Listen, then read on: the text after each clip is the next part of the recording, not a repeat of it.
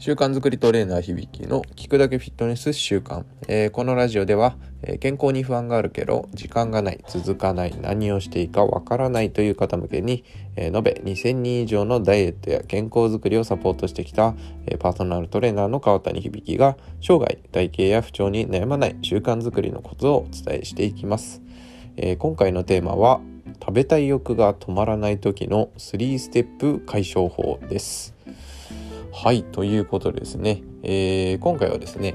実際このパーソナルトレーニング受けていただいてる女性のクライアントさんからちょっと出たですねお悩み、え、を、まあ、実際どういう形で解消したのかという感じでですねちょっとお話ししたいなと思います、えー、まあそのお悩みっていうのがですねこのテーマタイトルにもあるようにですねあの食べたいあじゃない、えー、ダイエットしたい気持ちは強いんだけどその何ていうかですね最近無性にこう食べたい欲があの大きくなっちゃってあの無性に食べたくなる衝動に駆られてしまうんですけどもどうしたらいいですか？という、えー、お話をですね実際の僕が、えー、サポートしているクライアントさんが、まあ、そうですねダイエット続けて、まあ、ちょっと3ヶ月目ぐらいあのでちょっと出ました、まあ、その方はですね、まあ、実際そのダイエットスタートして最初3ヶ月で6キロぐらい、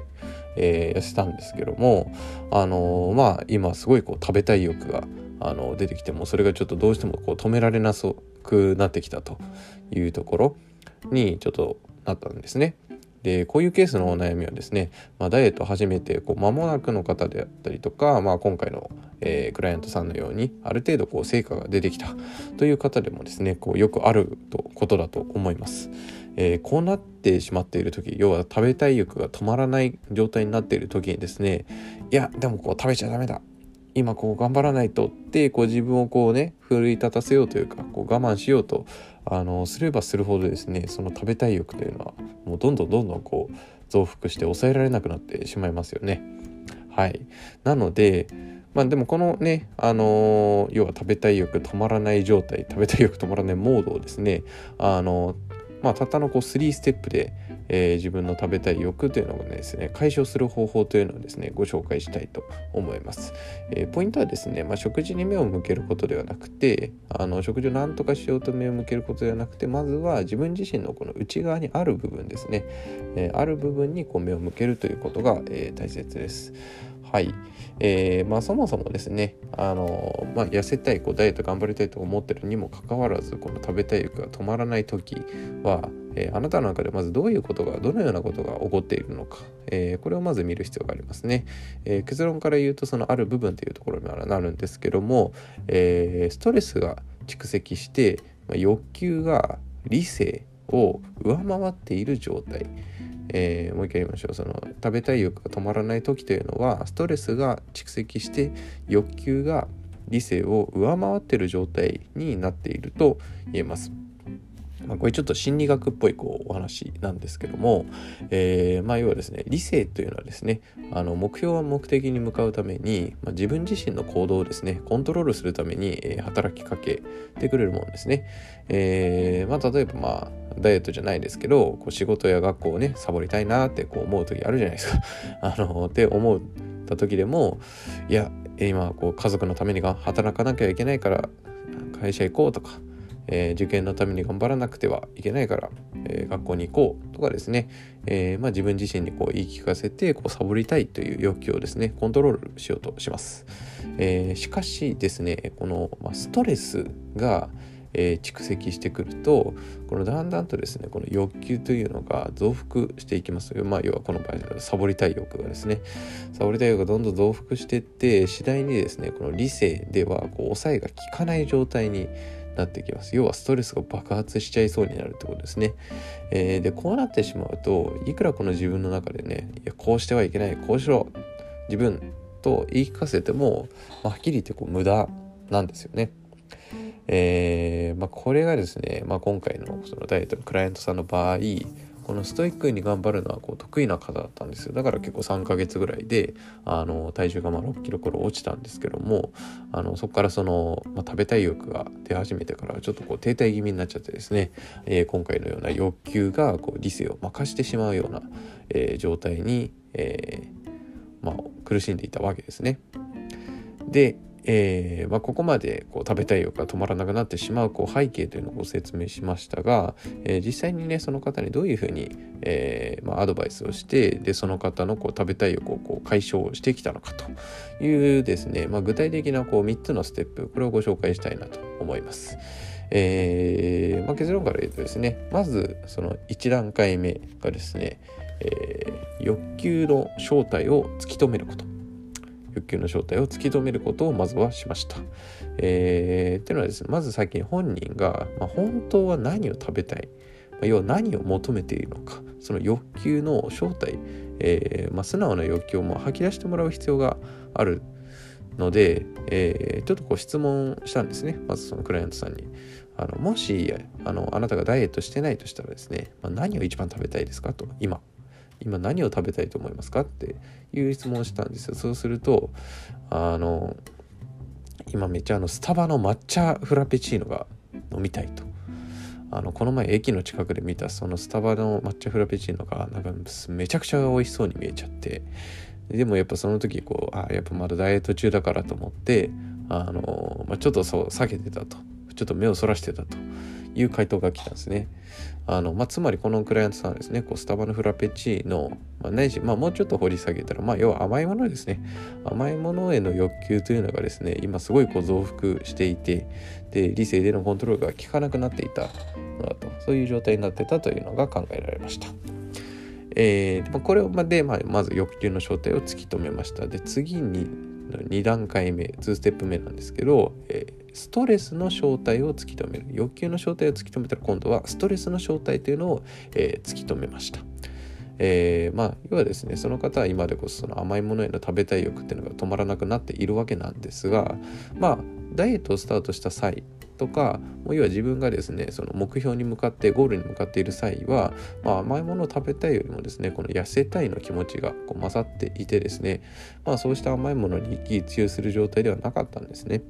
えー、なんですけどまあまあということはですね、まあ、現状は甘いものに対する欲求を増幅させるこの何かしらのこのストレスこれが働いているはずだということが考えられます。うんまあ、欲求が増幅してるってことはですね、まあ、何かしらその欲求が満たされないことによって、まあ、ストレスが生じていると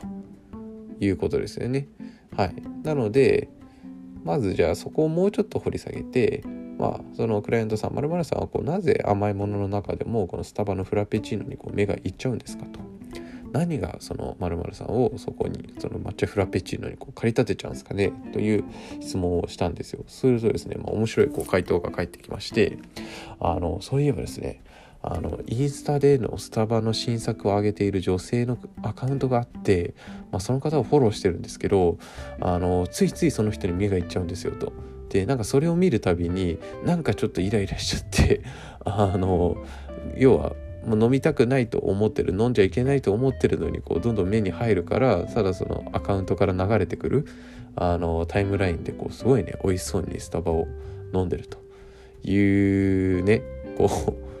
あのアカウントさんがあるんですってでその方を見るたびにこうイライラしてたというストレスが溜まっていたと、いうことがですね判明したんですよ。つまりどういうことかというとですね、えー、このクライアントさんの甘いもの食べたい欲というのを駆り立てているストレスの根源これが SNS にあったというわけなんですね。でまあやっぱこの点はですね結構やっぱ現代人というか、まあ、特に若い女性がなかなかこうダイエットをするにあたってこうストレスをためる要因として SNS って非常に大きいんじゃないかなとこれは僕は個人的に思ってるんですけどあのなんでまあただねこのそこの時点でもだいぶそのクライアントさんがあインスタだったんだっていうことになって あのだいぶその気持ちがすっきりしてねこう食べたい欲弱まってるのは感じられたんですけど、うん、あのこれはですね要は人はあの欲求とかストレスこの正体が分かるだけでもあの要はその欲求っていうのがですねこうまあ和らぐまあ、増幅してたその欲求がこうちょっとあの減少するっていう傾向があるんですね。はい。でまあここまで要は欲求の正体を突き止めてそしてその、まあ、奥底にあるそのストレスの正体を突き止めましたと。いうことでで最後の3ステップ目なんですけど、えー、まあここまでのプロセスだけでもだいぶ食べたい欲を沈める効果あったんですが、えー、最後の3ステップ目ではですね、えー、欲求を、まあ、ほどほどに満たすルールを決めるという、えー、ステップが、えー、3番目になります。欲求をほどほどに満たすルールを決めるということ。はい。あのまあ、要はですね、まあ、食べたい欲をちょっとこう静まった状態になったんですがその正体を突き止めてただまだ不安がちょっと残っていたので、まあ、具体的なね行動プラン、まあ、ルールというのを一緒に考えましたと。えー、まあ、理性でコントロールが効かなくなってしまった要求をですねその再びコントロールできる状態にするためにはまずそのできるだけその欲求を、まあ、やっぱ満たしてあげるってことも大事なんですよ。満たしてあげてでちょっと欲求の増幅っていうのをこうむしろちょっとこう抑えあの沈めてであの、まあ、理性でコントロールできる状態にまでこう持っていくということですね。あのでまあそれと同時にその欲求を増幅させてるそのストレスの根源ですね要はその増幅マシンを、えー、の根源を断つという必要があります。うん、で欲求をある程度ちゃんと満たしてあげるということとその欲求を増幅させるストレスの根源を断つというこの2つのことをする必要があるわけですが、えーまあ、要は僕はそのクライアントさんにこういうあのアドバイスをさせていただきました。えー、あ分かりましたと。えー、じゃあそしたら、まあ、その抹茶フラペチーノはね、1杯ぐらいなら、まあ、そんな体重に大きく影響しないので、まあ、週末試しに1杯飲んじゃってみましょうということをお伝えしてでまあもしそれでちょっと増えちゃってもですね、まあ、次の日、まあ、ちょっとそのカロリー調節すればあのいくらでも調整できますんでという形ででもう一つあのインスタのそのスタバのフラフィッシュのアカウントさんはあのフォロー外しましょうと。うん、なんかフォロー外すの申し訳ないと思うんだったらあのミュートにしちゃってくださいってミュートってあのインスタで、えー、まあ、要は投稿が見れなくなる。相手のフォローは外さないけど投稿が見れなくなる、まあ、その設定があるんですけど、まあ、そのアドバイスをさせていただきました、えー、結果そのクライアントさんどうなかったかというとですね、まあ、その原因をちゃんとすっきりさせたおかげでですね、まあ、スタバに対する熱がなんかめっきり冷めちゃったみたいなんですよ。で結局その抹茶フラペチーノは別に飲まなくてもよくなっちゃったんですね。で加えてそのまあインスタのアカウントのフォローはその場ですぐにもう外させてしまってもうセッション中ですけども。はい。でまあそのそれをしたらですねでも面白いことにあの止まってたその体重がですねまた落ち始めるようになったんですよ。でしかもこう周りにもなんかまた痩せたんじゃないってこう言われるようになったっていうのはですね、まあ、最近ちょっとまた LINE でも聞きまして。はい、まあ、そういった風になりました。なかなか面白い事例だったんじゃないかなというところで、えー、です。はい。じゃあですね、まあ、今回のことをまとめますが、えー、食べたい欲これが止まらなくなってしまった際にはですねまず自分自身のその内側にあるこの欲求欲求とそれを駆り立てるそのストレスの正体これをまずしっかり突き止めることが、えー、大切です。もうこれだけでも解消する可能性大です、えー、でその上でその欲求をねほどほどに満たすルールを自分の中で決めておくということですね。はいこれでバッチリです、えー、いかがでしたでしょうか？まあ、意外とね簡単に食べたい欲をコントロールすることができると思っていただけたら、まあ、これ幸いです、えー、今回のクライアントさんのようなねご事例をお持ちの方多いはずですので是非あの参考にしてみてください。はい。ということで今回は、えー、食べたい欲が止まらない時の3ステップ解消法というテーマでお話ししました、え、ご質問や感想などございましたらですね、えー、川谷響の公式 LINE アカウントの方で受け付けていますのでどしどし質問や感想などお寄せください、えー、アカウント登録してくれた方は限定でですね、えー、期間限定で、え、90日で、え、マイナス8キロ無理なく痩せる食事の選び方考え方の徹底解説動画これを無料でプレゼントしてます、えー、LINE アプリの ID 検索でアルファベットでアットマーク川谷と検索してください、えー、アットマーク、KAWA tani アットマーク川谷です。アットマークを忘れなく。YouTube でお聞きの方は概要欄のところからですね、LINE やブログの方をぜひチェックしてみてください。では本日もお聴きいただきありがとうございました。